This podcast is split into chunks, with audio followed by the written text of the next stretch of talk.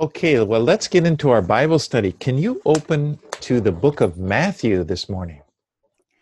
では、えー聖書の学びに入っていきたいと思います。新約聖書のマタイの福音書一章お開きください。 When I was uh, when I was 20 years old, I remember I decided to make a serious decision to follow Christ. 私がえー二十歳ぐらいの時、 覚えています。私はイエス・キリストに信じる決断をしました。And several of my friends from high school had made a decision. Uh, they they had they decided to follow Christ, and I looked at the changes in their lives, and it made a big impact on me. この高校時代からの私の友達がその当時何人かクリスチャンになりました。そして彼らの人生が大きく変わったことを見て私は大変影響を受けました。そして、えー私も信じてみたいと思ったんです。Know, I wanted to follow Jesus too. 私もイエスを信じて従っていきたい。So I remember I went to a bookstore, a Christian bookstore in Bozeman, Montana, and and I bought a Bible. そして私はこのモンタナのボーズマンという町に行ってキリスト教書店に行ってそこで聖書を手にしました。And I went over to the park, and it was a beautiful day. I remember, and and and I sat down in the park, and I opened up the Bi- Bible to this book of Matthew, and I began to read. そして、えーその聖書を買って公園に行きました。とても美しい日だったんですけれども、そこで座って聖書を開いて読み始めました。And I started to read. You know, Abraham begat Isaac, and Isaac begat Jacob. そしてそこを開いて読むと、アブラハムがイサクを生み、イサクがヤコブを生みって書いてありました。And I thought, I you know, I, I wondered what what's this all about. でもそれを読んだ時に、え、これは一体どういうことなんだろうと思いました。You know, I didn't understand what what it meant. What why? Who are these people, and what's so important about them? And then, and even though I didn't really understand it, I just had this feeling that, you know, I'm starting something good here, and someday I'll probably understand it. まあ、そのアブラハムだとかそういった名前は全く分かりませんでしたし全然この何を書いているのか意味も分からなかったんですけれどもでも覚えているのは何かこの私は良いものを読み始めたという気持ちがしましたしきっといつか理解できる日が来るんじゃないかなと思いました。And now, many years later, you know, I I I've got a bit. I come to understand a bit more than I did at that time about these why these genealogies are here? そして何年もの時が経って、まあ、その当時から比べましたら、えーかなり、えーこの系図について、えー理解を深めることができました。Okay, well, I should start in. Let's read verse 1. えーではですね、えーそのマタイの福音書の一章から始めたいと思います。一章の一節お読みいたします。アブラハムの子、ダビデの子、イエス・キリストの系図。Each one of the four gospels has a specific theme that it emphasizes. えー新約聖書には4つの福音書があるんですけれども、その4つの福音書のいずれも、えーそれぞれ、えーえっと強調していることがあります。A theme, I should say, it's a theme. It it presents Jesus in a special way. それは、まあ、テーマがそれぞれ4つの福音書にあるんですけれども、イエスがどういうお方かということに対してのテーマがそれぞれあります。And so here, Matthew, he emphasizes that Jesus is the Messiah. He is the King. マタイの福音書においては、マタイはイエスはメシア、つまり来たるべき王であられるということを強調して書いています。 Now, the first readers that read that were reading his gospel were Jews, and so he presents this genealogy, and he goes back in the Old Testament and uh, to show that Jesus is a descendant of da- Abraham, and more Well- specifically, I should say, he's a descendant of David. このマタイの福音書の初めの読者はユダヤ人でした。ですので、このユダヤ人たちがすでに読んでいた旧約聖書を通して、マタイは、まずそこに書いてあるアブラハムの系図、アブラハムの子孫であるというところから書き始めたんです。まあ、もっと特別に、えー、言いますと、その子孫であるダビデの子孫だ、ダビデの子だというふうに書いたわけです。And then, so this qualifies Jesus、uh, to have the right lineage to be the Messiah. つまり、この今の読んだ一節のところから、イエスは、えー、メシアになるにふさわしい血筋であるということをマタイは示しました。Because Jesus came, when he came, he fulfilled many Old Testament prophecies and promises that God had made to his people. イエスはこの旧約聖書の預言書の中でたくさん神がこの神の民に対して約束事をされているんですけれどもそれらを成就するために来られました。In Genesis chapter 12, God promised Abraham that he would make him into a great nation. 旧約聖書の創世記の12章の2節には神はアブラハムという人を選んで、このように言いました。私はあなたを大いなる国民とし、あなたを祝福すると。And of course, this refers to the nation of Israel that would descend from Abraham's grandson, Jacob.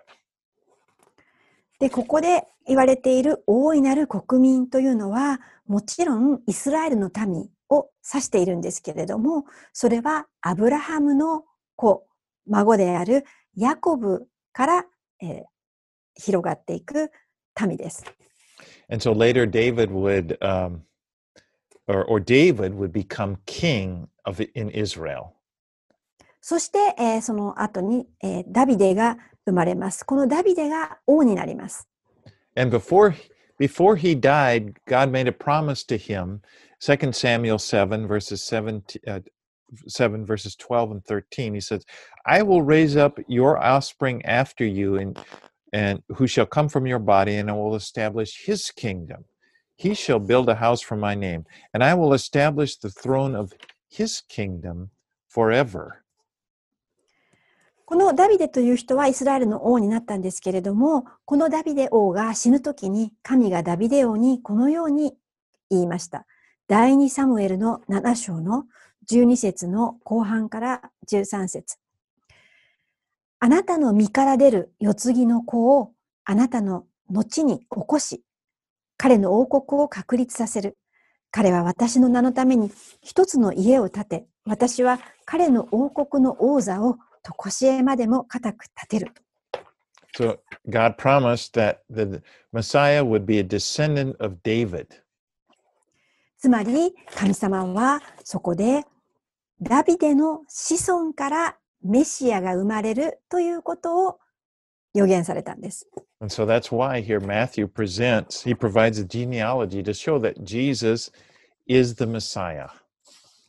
ですので、マタイはここでイエスはダビデの子孫から生まれたメシアであるということをまず提示したんです。Okay, let's read verses 2 through the beginning of verse 6. では続けて、マタイの福音書1章2節から6節の前半までお読みいたします。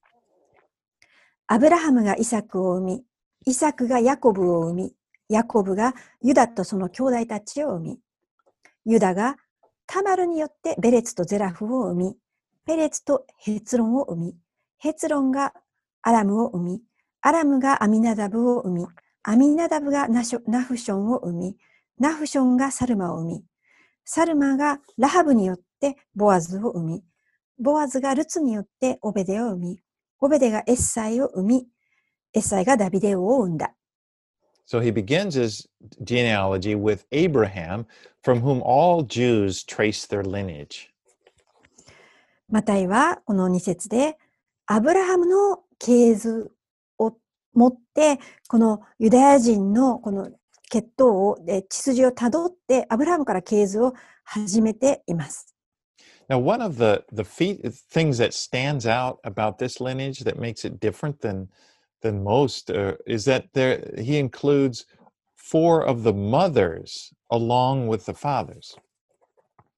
まあ、今この読んでいるイエスの系図ですけれども、この中で特に際立つ特徴というのがあります。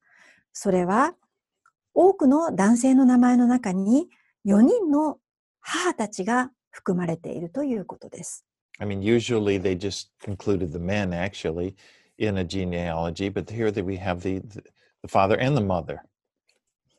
普通はですね、系図といえば、この男性、父親の名前だけが残されて、えー書かれているんですけれども、ここではなんと4人の女性の名前が母親として記されています。But of these four women that are included here, they're probably all all four of them are probably not Jewish. まあ、今2節から6節までの間に4人の女性が出てきているんですけれども、この方たちは多分おそらくユダヤ人ではない人たちです。In- interesting. For example, Tamar, she was a Canaanite woman, but she married Jude, uh, Judah's son Ur.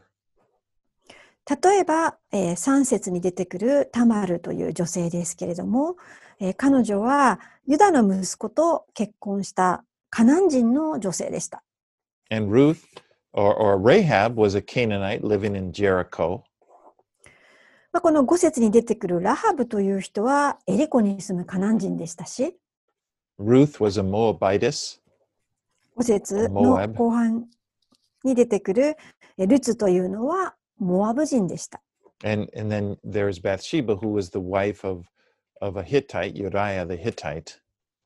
まあ、6節今後半は読みませんでしたけれどもそこに出てくる、えーウリアの妻という人ですねバテシェバという名前なんですけれどもこの人はヒッタイト人の妻でした。Matthew's gospel is a gospel for the Jews, but it's also a gospel for the whole world. このマタイの福音書というのはユダヤ人のために書かれた福音書ですけれどもでも同時にこの世界全体に書かれた福音書でもあります。 So he begins here by demonstrating that Jesus is the Jewish Messiah. I'll just say that. まずここで彼は、 えー先ほどの系図を通してイエスはユダヤ人のこのメシアであるということを証明しました。But then when you get to the end of the gospel, he's going in the last chapter, he's going to tell his disciples to go make disciples of all nations. しかしこのマタイの福音書の最後のところに行きますと彼はイエスが自分の弟子たちに最後に語った言葉でこのように残しています。So God's あらゆる plan あらゆる国の人々を弟子としなさい。つまり世界に出ていきなさいというところで終わっています。So God's plan is for his kingdom to include people from every nation. つまり神様のご計画はこの神様の御国の中にすべての国民の人々を含むということです。And so by including these Gentiles here in the lineage of Jesus, we see how God's plan to include Gentiles in his kingdom was there all along. えー先ほどの系図の中に、えーユダヤ人ではないつまり違法人が含まれていましたけれどもその人たちをイエスの系図に含めることによって私たちは実は神様は神の国の計画の中にずっと違法人を含んでおられたということを見ることができます。We also see from the background of these women uh, that Jesus came to redeem sinners. また先ほど読んだこの女性の人たちのこの背景を私たちが知るときに実はイエスは罪人たちのためにもいやその罪人たちをあがなうために来られたんだということがわかります。You know, so two of the women were involved in prostitution. For example, uh, Rahab, she was a prostitute in, uh, there in Jericho, and then Tamar, uh, in that one instance, she posed as a prostitute.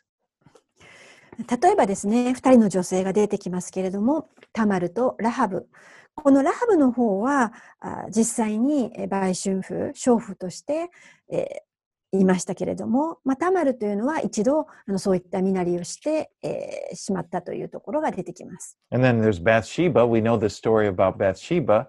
She was she had an adulterous affair with with King David before before they were married, and then they had Solomon. そしてこのウリアの妻と言われているバテシェバという女性も、えー、ウリアの妻であったのにこのダビデ王と、まあ、結婚を後にすることになりますがその前に、えー、不倫の罪を犯しています。Of course, it wasn't just Bathsheba, it was David's sin too. He sinned terribly. But the fact, my point is that the fact that these people, along with other sinners, these women and other sinners, are included in this genealogy of Jesus shows that Jesus identifies with sinners. バテシェバの会員の罪というふうに、えー、考えますけれども、もちろんそれはですね、ダビデオの方にも問題があり、彼の罪でもあります。えー、つまりですね、ここに出てくるすべ、えー、ての人たちは罪人であって、これらの罪人がイエスの系図に含まれているということです。そのことを通して、イエス様ご自身がご自身を罪人たちと同一視しているというのを見ることができます。Because we're all sinners and we all need salvation from our sin. 私たちは誰もが皆罪人であって、えー、私たち皆が自分の罪からの救いを必要としています。You know, the truth is, no one comes from a background of purity. 事実、誰一人として聖なる清い背景から生まれてきたものはいません。Because the human race, we're marred by sin, you know, and, it, and there's evil in every generation. 私たち人類はどの世代においても悪によって汚されています。You know, we're, we are sinners and we need a savior. We need Jesus. 私たち皆が罪人であります。私たち皆が救い主を必要としており、皆がイエスを必要としています。Okay, let's read verses the, the end of 6 and through 11. では6節の後半から11節までお読みいたします。ダビデがウリアの妻によってソロモンを生み、ソロモンがレハブアムを生み、レハブアムがアビアを生み、アビアがアサを生み、アサがヨシャファテを生み、ヨシャファテがヨラムを生み、ヨラムがウジヤを生み、ウジヤがヨタムを生み、ヨタムがアハズを生み、アハズがヒゼキヤを生み、ヒゼキヤがマナセを生み、マナセがアモンを生み、アモンがヨシアを生み、バビロン捕囚の頃、ヨシアがエコンヤとその兄弟たちを生んだ。You know, when, when looking at these genealogies in the Bible, you're gonna, we sometimes will see gaps in it. 私たちがこの聖書の中でこういった系図を読んでいくときに、え時にこの時代と時代の間にこの間が置かれているのを見つけることがあります。I mean, there's sometimes when names of people are left out. つまり、えー、ある人たちの名前は省略されていることがあるということです。And sometimes unimportant names are left out and perhaps they they're in order to relate to you know an important ancestor つまりこのまあ歴史的に重要な人物を特にこの名前を強調するために、えー、他の名前は、えー、省略されている場合があるということです。And sometimes they do it, uh, they kind of arrange it around a number, a certain number, which that's the case here in Matthew. またあのこのマタイの福音書では特にそうなんですけれどもある一定の数字によって、えー、それらの子孫などを形像をまとめてあることがあります。For example, in verse 17, you see that it was arranged into three groups of 14 generations. この後に出てきますけれども、17節を見ますと、えー、3つのグループに14代ずつ書かれているということがわかります。So, And if you look at the difference between Matthew's gospel and Luke's gospel, Matthew includes 27 generations after David to Jesus, whereas Luke includes 42 generations. 今、マタイの福音書を見ていますけれども、そこには、えーダビデからイエスまでの、えー子孫の数が27世代にわたって書かれています。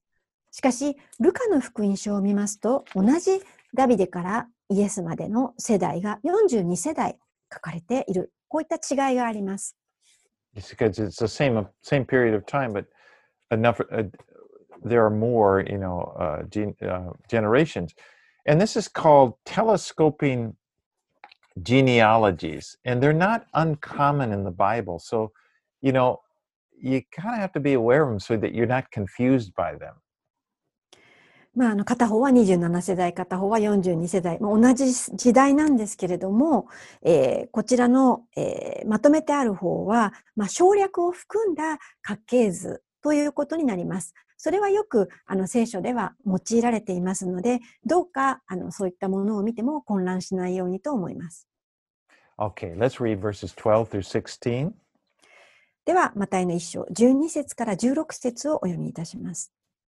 バビロン捕囚の後、エコンヤがシェアルティエルを生み、シェアルティエルがゼルバベルを生み、ゼルバベルがアビウデを生み、アビウデがエルヤキムを生み、エルヤキムがアゾルを生み、アゾルがツァドクを生み、ツァドクがアキムを生み、アキムがエリウデを生み、エリウデがエレアザルを生み、エレアザルがマタンを生み、マタンがヤコブを生み、ヤコブがマリアの夫ヨセフを生んだ。キリストと呼ばれるイエスは、このマリアからお生まれになった。And again, there's a, if you look at Luke's gospel and compare it to Matthew's gospel, you'll see that there's a difference between this genealogy. まあ、このもうひとたび、えールカの福音書の系図と、ここに今書かれている系図には違いがあるのです。Now, Matthew here, he traces the lineage, Jesus' lineage from Joseph. He said, the husband of Mary, of whom Jesus was born. まあ、ここのえー16節を見ると分かりますけれども、マタイはここでこのヨセフの方をたどってイエスの系図を書きました。 Uh, Joseph was Jesus' adopted father, okay? Remember, his real father is God. 16節に出てくるこの夫ヨセフという人はイエスの養父にあたります。思い出してください。イエスの本当の父親は神でした。But because he's in his adopted father, Joseph, uh, uh, Jesus has legally descended from David through Solomon, as it says in verse 6. えーしかし、イエスは、この、えー父、ヨセフによって、えー育てられました。つまり、イエスは6節のところにあったように、ソロモン、ダビデの家系、ソロモンを通して、えーその子孫にある系図であるということです。But if you look at Luke's gospel, he traces Jesus' genealogy from David, but through another son, through through Nathan. しかし、このルカによる福音書の方の系図を見ますと、同じダビデからのあのイエスの系図なんですけれども、ソロモンではなくて、えーダビデの他の息子のナタンという人の、えー子孫の系図をたどっています。Now, many people believe that j Luke's genealogy is actually the genealogy of Mary. 的に考えられていますのは、このルカの福音書の方に書かれているイエスの系図というのは、マリアの母方の系図であろうと。because Joseph's name, if you look there, is written there as being the supposed son. Jesus is the supposed son of Joseph. なぜなら、ルカの福音書の方の、えーイエスの系図には、えーヨセフの子供とみなされるという一文が出てきます。And since it was customary in genealogies to use the, na- the names of men, Joseph is mentioned instead of Mary, but it is her line that, that's being traced in Luke. まあ当時の慣習として、系図をたどるときには、男性の父方の名前を書いていくということがありましたので、このルカの福音書の方の系図においては、マリアの系図でありながらも、ヨセフの名前を使ったと思われます。But here in Matthew, in, in verse 12, it, it, it shows that the lineage of Jesus comes through Jeconiah. The, the lineage here, uh, which would be Joseph's lineage, comes through Jeconiah, the son of Josiah, verse 11. さて、このマタイの福音書の方は、一章の12節に、えーマタイが書いている名前の中に、エコンヤという人が出てきます。その人はヨシアの、えー子供として出てきます。And in, there's a problem though, because in Jeremiah chapter 22, we see that Jeconiah is cursed, and he is told as part of this curse that he would never have a son to sit on the throne. このエコンヤという人が書かれていることが、実はこの系図で少し問題になります。なぜなら、旧約聖書の方のエレミヤ記の22章には、このエコンヤは神から、えー呪いを受けていて、エコンヤの子孫からは誰もダビデの王座につくものがないと予言されていたからです。So it brings up the question then if, if how could Jesus be the Messiah then if he was descended from Jeconiah as this this uh, as this lineage shows? ですから、あーこのようにエコンヤの子孫は王座につくことがないのですから、ではどうしてこのイエスがメシアの、えー系図の中にあるというふうに言うことができるんでしょうか？Well, God worked it out by the virgin birth. 神様はここでこの処女を通して子を設けるという形を通してこのエコンヤの問題を解決されました。because Jesus was the legal son of Joseph, but he was not the blood son of Joseph. So the curse, this curse on Jeconiah, did not affect him. なぜならイエスは法的にはヨセフを養父としてヨセフの息子になりましたけれどもヨセフの本当の意味での血を継いではいません。そのためヨセフの子孫であるエコンヤの血の呪いはイエスに影響していなかったんです。So jo- Joseph didn't contribute any blood to Jesus, but he did contribute. But what he did contribute was his legal standing as he adopted Jesus. He this legal standing as, as a descendant in the royal line of the Messiah. この父ヨセフはイエスに実際のこの罪のある自分の血を継がすということはしていませんでした。ただ彼が行ったのは王族としての子孫。それを法的にイエスに継承したということです。Whereas Mary's line, the mother of Jesus, the bloodline she, she, uh, of Jesus, didn't go through Solomon, but went through a different son of David, still a son of David, but the, his son Nathan. しかし、えルカの福音書の方に書いてあるマリアのによる母方のイエスの系図を見ますと、このマリアはダビデの系図ではありますけれども、その子ソロモンを通してエコンヤのエコンヤを通っていないんですね。そうではなくて、ソロモンではないダビデの別の息子のナタンの系図を通っていますから、このマリアはエコンヤの血の呪いを受けてはいませんでした。Yeah, so Mary was not she wasn't part of that blood curse that was on the line of Jehoiakim, Jeconiah. エコンヤにあるこの血の呪いをマリアの系図は受けていないのです。 So does it sound confusing?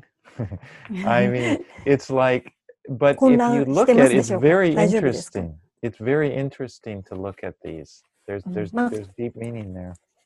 まあ、これらの今ちょっと系図を、えー難しいところを見ていますけれどもあの混乱されてないでしょうか？でもこれらの、えーヨセフとマリアの系図それぞれを見ることによってとても興味深い事実を知ることができます。Okay, let's read verse 17. では続けて一章の17節をお読みします。それでアブラハムからダビデまでが全部で14代。ダビデからバビロン捕囚までが14代。バビロン捕囚からキリストまでが14代となる。So Matthew arranged his genealogy in three sets of 14. マタイはここで14世代を3つのグループに分けて書きました。And, and those dividing it into three periods of Israel's history. この14世代ごとに3つの大きなイスラエルの歴史ごとにこのグループができています。 And so, with this genealogy, he's now kind of laid the foundation for this gospel, his gospel, which centers around Jesus being the king, the promised Messiah. Sorry, your microphone was gone. Oh, I having problems today. I'm gonna. It's gonna take me a while to, to go back and, and check. Okay. Let's uh, let's let me begin at the beginning of the paragraph. Okay. Mm. So Matthew arranged this genealogy uh, with three sets of fourteen, which divides uh, dividing the time into three periods of Israel's history. マタイはここでこの14世代を3つのグループに分けました。で、それはそれぞれイスラエルの大きな歴史に合わせて分けました。And with this genealogy laid kind of it, it's kind of laying the foundation for his gospel, which is going to center around Jesus, you know, being the king. He's the promised Messiah. このようにしてマタイは系図を人々に示すことによってイエスが約束されたメシアであり王になられる方であるということとそれから これから彼が語る福音の基礎を提示しました。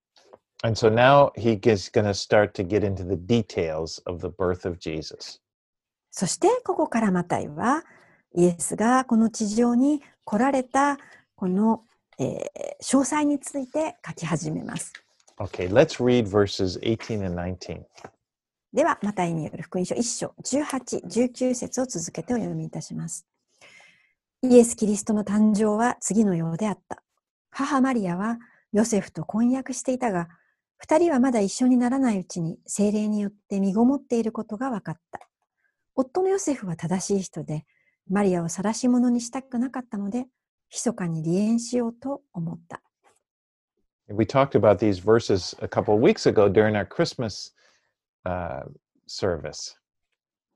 クリスマス礼拝であのこの話を何週間か前にしたところでしたね。And we kind of went into depth about the virgin birth. そしてマリアの処女降誕についてもお話ししました。Jesus was conceived in a miraculous way. イエス様は大変奇跡的な方法を持ってこの世に誕生されました。You know, his mother was Mary, and he and she became pregnant by a miracle when the when the Holy Spirit caused her to become pregnant, and she was still a virgin. えーマリアは、えー奇跡によってえー子子を宿しましたけれども、それは、えー、処女マリアでありましたけれども、えー神の精霊によって、えー妊娠をしました。 Okay. Of course, this is very, very unusual. えー全くこれはですね、もちろんあの非常に珍しい、えー普段起きないことです。 No, no one had ever heard of this happening before. 誰もそんなことがあったという話を聞いたこともありません。 And I'm sure that Mary, no one would have believed Mary if she would have told them that, you know, how she had gotten pregnant. まあもし マリアが自分は一体どうやってあの処女であるのに子供を授かったのかということを誰か人に話したとしたとしても誰一人彼女を信じる者はいなかったでしょ Because we see here that even Joseph, who was engaged to be married to her, he was ready to divorce her quietly. う。19節でも見ることができますがこの正しい人であった夫ヨセフでさええーマリアを晒し者にしたくなかったのでもう密かに離縁しようと思ったと書いています。One thing I noticed when I'm studying this passage is, is that one of the first things that happened when Jesus came into the world was that was it caused trouble. まあ私が今回この聖書箇所を準備しているときにあの一つこの、えーまあ心に来たものはですねイエス様がこの世に来られた時には困難な問題を引き起こした。そこにこう注目しました。You know, Mary had so humbly, remember, she had so humbly accepted the Lord's will, but now she's put in a very difficult position.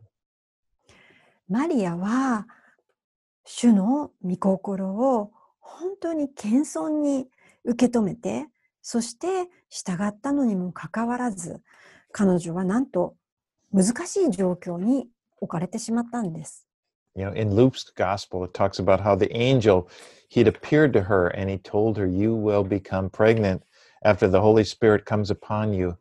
And her response in Luke 138 was says, Behold, I am the servant of the Lord.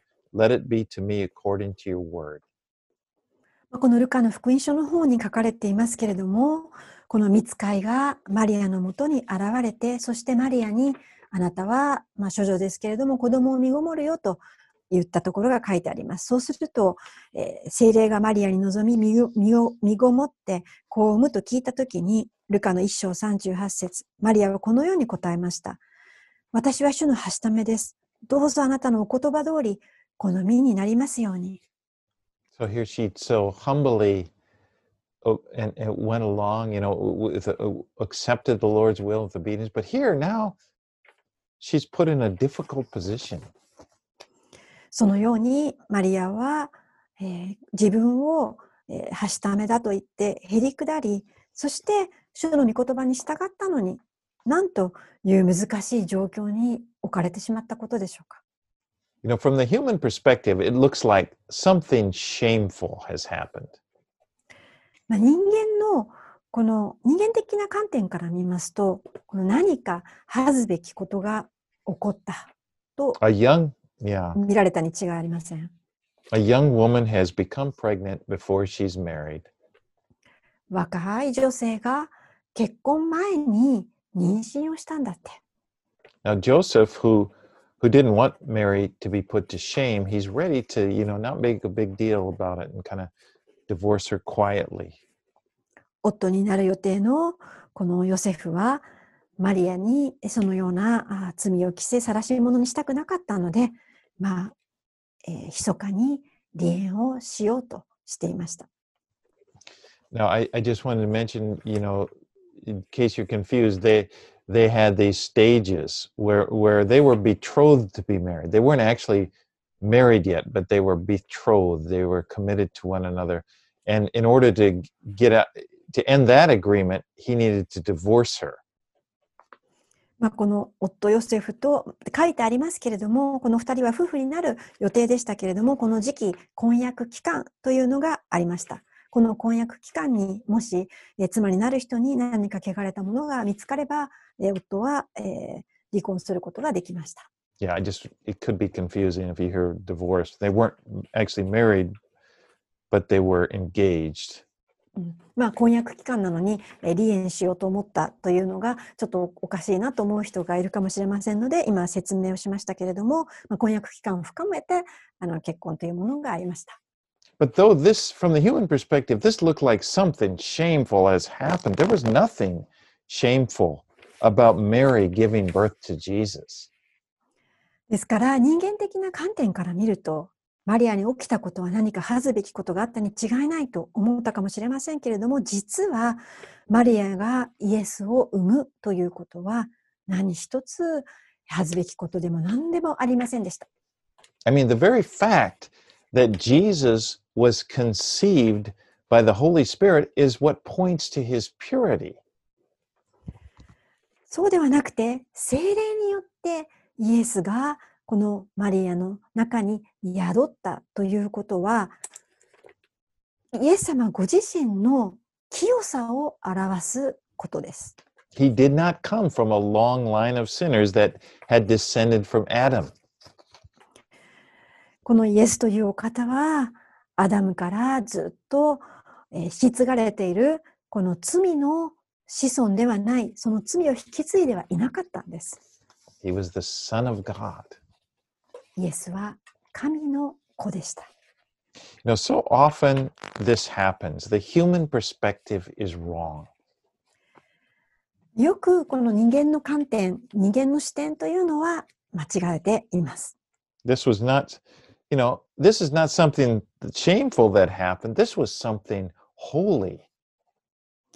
ここでは何か恥ずべきことが起きたのではなくて、そうではなくて、聖なることが起きていたんです。This was not something bad. This was the greatest blessing that had ever occurred.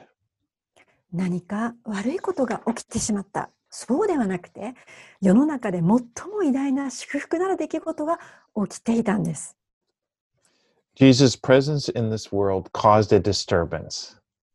そして、イエスご自身がこの世に来られたことによって、このご降誕は世界に大きな混乱をきたしました。Now, in, I, I keep talking about Luke's gospel, but if you look in Luke's gospel, it talks about how when the prophet Simeon took the, the baby Jesus, when he first saw him there, and he and he took he told Mary, "Behold, the child is destined. This child is destined for the fall and rising of many in Israel, and for a sign which will be spoken against."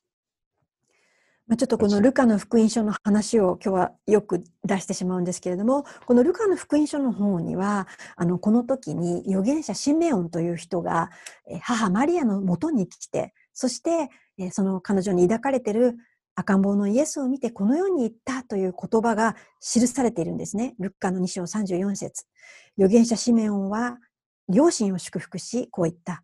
ご覧なさい。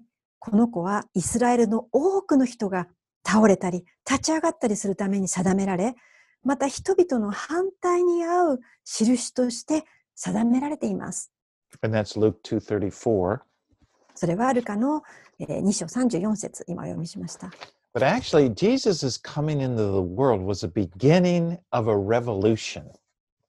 実際にこのイエス様がこの地上に来られたということは人類にとっての革命の始まりでした。He was bringing in the kingdom of heaven. イエスは天の御国をこの世にもたらされました。And the kingdom of this world was being overthrown. つまりこの地上にあった王国というものが打ち倒されたんです。Okay, let's read verses 20 and 21. では続けて一章の20節21節をお読みします。彼がこのことを思い巡らしていたところ、見よ、主の使いが夢に現れていった。ダビデの子ヨセフよ。恐れずにマリアをあなたの妻として迎えなさい。その体に宿っている子は精霊によるのです。マリアは男の子を見ます。その名をイエスとつけなさい。この方がご自分の民をその罪からお救いになるのです。So Joseph was to name the child Jesus, which means the Lord is salvation. ヨセフはこの子をイエス、この子子供にイエスという名前をつけました。このイエスという名前の意味は、主は救いという意味があります。 And the salvation that Jesus was bringing was not a, you know, a salvation being saved from any external thing, you know, like the domination of a political empire. It was a salvation from sin. この主は救い、イエスは救いですけれども、このイエスがもたらしてくださった救いというのは、何かこの外側の救いではありません。例えば、この政治的な圧政から人々を救い出すとか、そういった外側の救いではなくて、イエスが来られたのは罪からの救いのために来られました。And this really, this is the heart of the issue. 実はそれこそがすべての問題の核心なんです。because this is where the kingdom of God rules. And he, he, the kingdom of God rules in the hearts of people. この神の国がのご支配があるところ、ご支配をされるところというのは、実は人々の心の中なんです。You know, it's so easy to think that that the solution to our problems is is is found in in external things.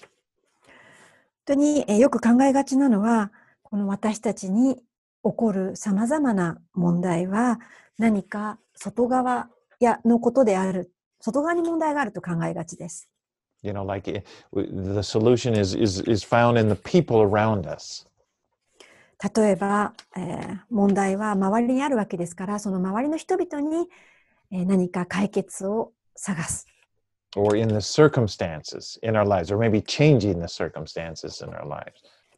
またはこの状況の中に解決を探す何かこう環境や状況を変えていこうそしたら何か変わるんじゃないか But these external things are not the solution. しかしこの実は自分たちの目にあ見える外側のことというのは実際に私たちの問題の解決にはならないんです You know, you you find you could change everything around yourself. You know, the people. Our, we can change our, the people around us, the jobs. We could even change our social status and find that we still have a problem. 実は私たちはこれらの外側のことをこのなんとか自分で変えるということは可能です。例えば付き合う人々や周りの人々を変えていくあるいはこの仕事を変えていくまたはあるいは社会的地位を何か変えていくそういったことができるかもしれませんけれどももし周りの環境を変えたとしても私たちにはまだ問題が残ります。And that is our hearts are still bound by sin. それは私たちの心がそれでもまだ罪によって支配され縛られているということです。 You know, this is this is became very apparent when you you look at the history of Israel. そしてそれらのことは私たちがイスラエルの歴史を学んで見ていくときにとってもあ明らかにわかります。 They were God's chosen people. イスラエルの人々は神に選ばれた民でした。You know, he he brought them out of this, you know, this physical predicament, this slavery that they were in in Egypt. 神様は実際にこのエジプトの奴隷とされていたイスラエルの民つまりユダヤ人たちをこの物理的な問題からユダあー奴隷という形から助け出して連れ出してくださいました。And he, and he brought them in and he gave them their own land. 神はこの人々を連れ出してくださってそして新しい土地をお与えになりました。And over and over, he gave them victory against their enemies.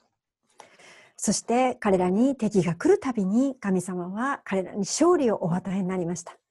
But still, in the end, they ended up again in bondage, this time in Babylon. しかし彼らの歴史を見ているとその最後には結果的にえバビロンに捕らえられて捕囚されてしまいます。Because the problem, their main problem was not outside of them, なぜなら彼らの中心的な問題は外側のことではなかったからです。it was inside of them. それは彼らの内側にありました。It was in their hearts. 彼らの心の中に問題があったんです。It's it was in their the, the sin nature that that rebels against God. 彼らの心の中には神に敵対する、反抗するという罪の性質を持っていました。They needed what they needed. The solution they needed was to be saved from their sins. 彼らが本当に必要としていたのは彼らの持っているその罪からの救いでした。And this is the same with every person that has ever lived. それは命あるすべてのものの問題、同じ問題であります。Let's read verses 22 through 25. 22節から25節までをお読みします。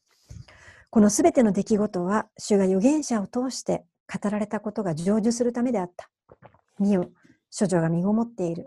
そして男の子を産む。その名はインマヌエルと呼ばれる。それは訳すと、神が私たちと共におられるという意味である。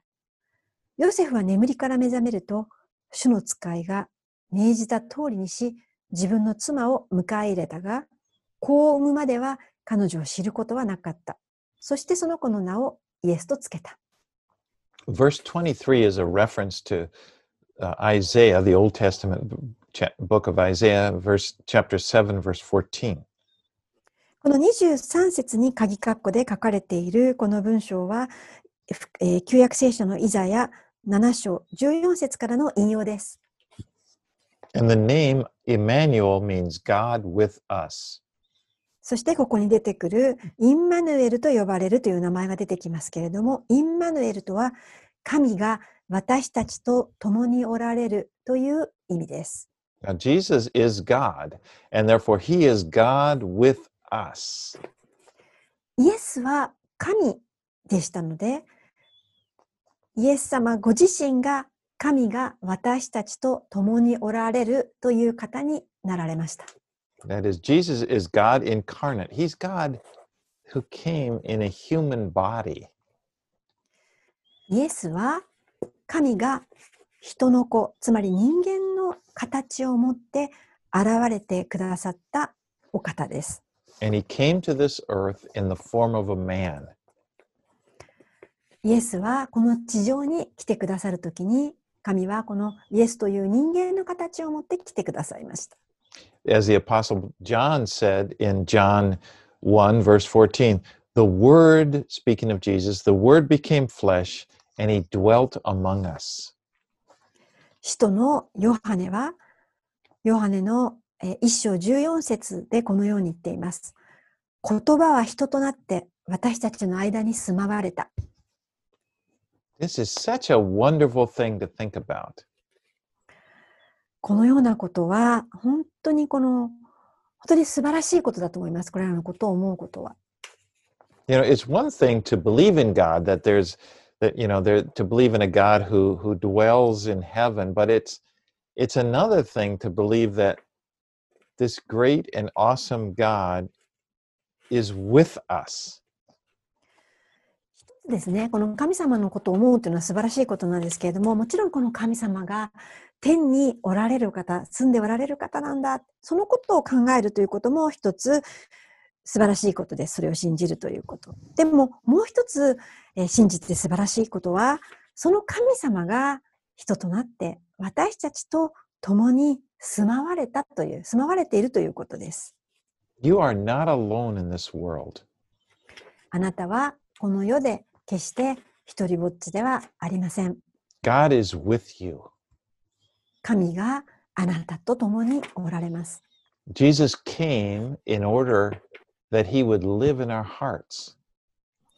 イエス様がこの世に来られたのは、それは私たちの心の中に住まわれるためです。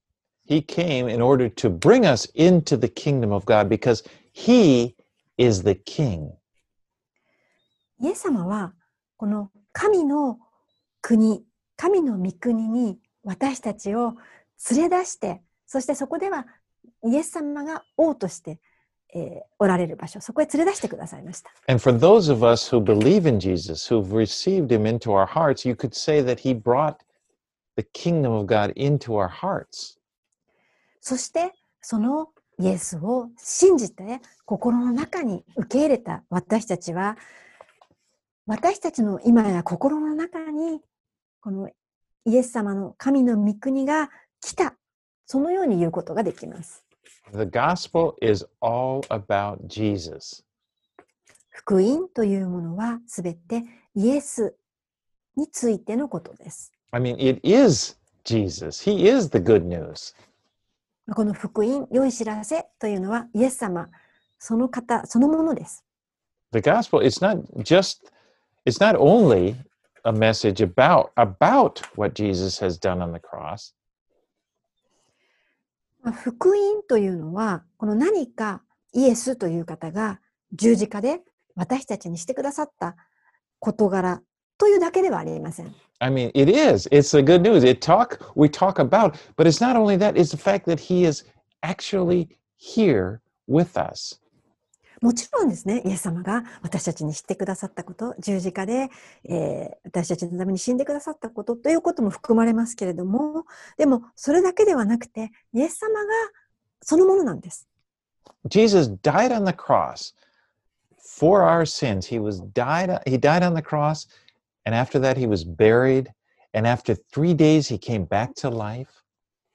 イエス様は私たちのもとに来られて、そして十字架にかかって私たちの罪の身代わりとなって死んでくださいました。そしてその後死にて葬られて3日目に死から蘇ってくださいました。And now he's alive, and he makes this promise to us that if we would put our trust in him, if we would believe in him, that he, Jesus, would come into our hearts and live in us.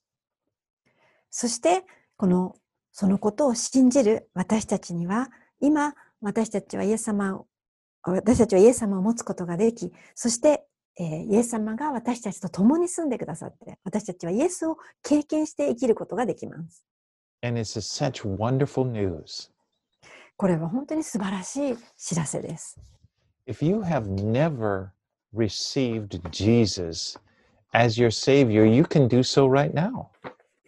もしあなたがまだイエスというお方を一度もこの信じて心に受け入れてないという方がいらっしゃいましたら、ぜひこのイエス様を心に受け入れて信じてください。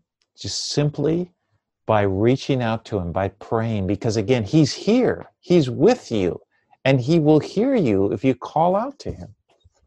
イエス様はもうすでに来てくださっていて、そして今あなたと共におられ、あなたの心の中に入ってきてくださることができます。ただそれは単純に祈るだけです。just say, Jesus, I need you. イエス様、私はあなたを必要としていますと祈ってみてください。Because I know I'm a sinner and I need this salvation that you have. あ私は罪人だということが分かっています。なので、あなたの言う罪からの救いを必要としてますと祈ってみてください。So please, I open up my heart. Come into my heart. 今私は自分の心を開きます。どうぞ私の心の中に入ってきてください。というふうに言ってみてください。And he will do it. イエス様があなたの心の中に入って来られます。And that's the wonderful news of the gospel. これが福音、良い知らせです。All right, well, let's pray. Now we've finished this first chapter. では、マタイの福音書一章を終えますので、お祈りいたします。Father, we thank you for sending Jesus Christ to this earth. お父さん、えー私たちにのためにこの地上にあなたの子イエスを送ってくださってありがとうございます。Thank you, Lord, for sending your only Son to be our Savior. あなたのたった一人子であるイエスを私たちの救いのために救い主として送ってくださってありがとうございます。Thank you for accepting us into your kingdom. あなたの神の御国の民として私たちを受け入れてくださったことをありがとうございます。And we want to just surrender all of our our lives, everything to you because you are the king and we are glad. We we joyfully accept you as our king. 私たちは今まで自分の抱えていたものをもう本当に明け渡します。私たちはただあなたを、えー天の王国の神として受け入れます。And Lord, we look forward to learning from you more and more about your kingdom. そして、えーますますあなたのこの神の国について、えー多く知っていきたいと思っています。through this Gospel of, of Matthew. これから学んでいくマタイの福音書の学びを通して、So bless us through it, Lord. 私たちをこの御言葉によって祝福してください。In Jesus' name we pray. イエス様のお名前によってお祈りします。Amen. アーメン。Well, let's respond to the Lord with a with a, by singing a praise song. では、応答として神様に賛美を捧げていきましょう。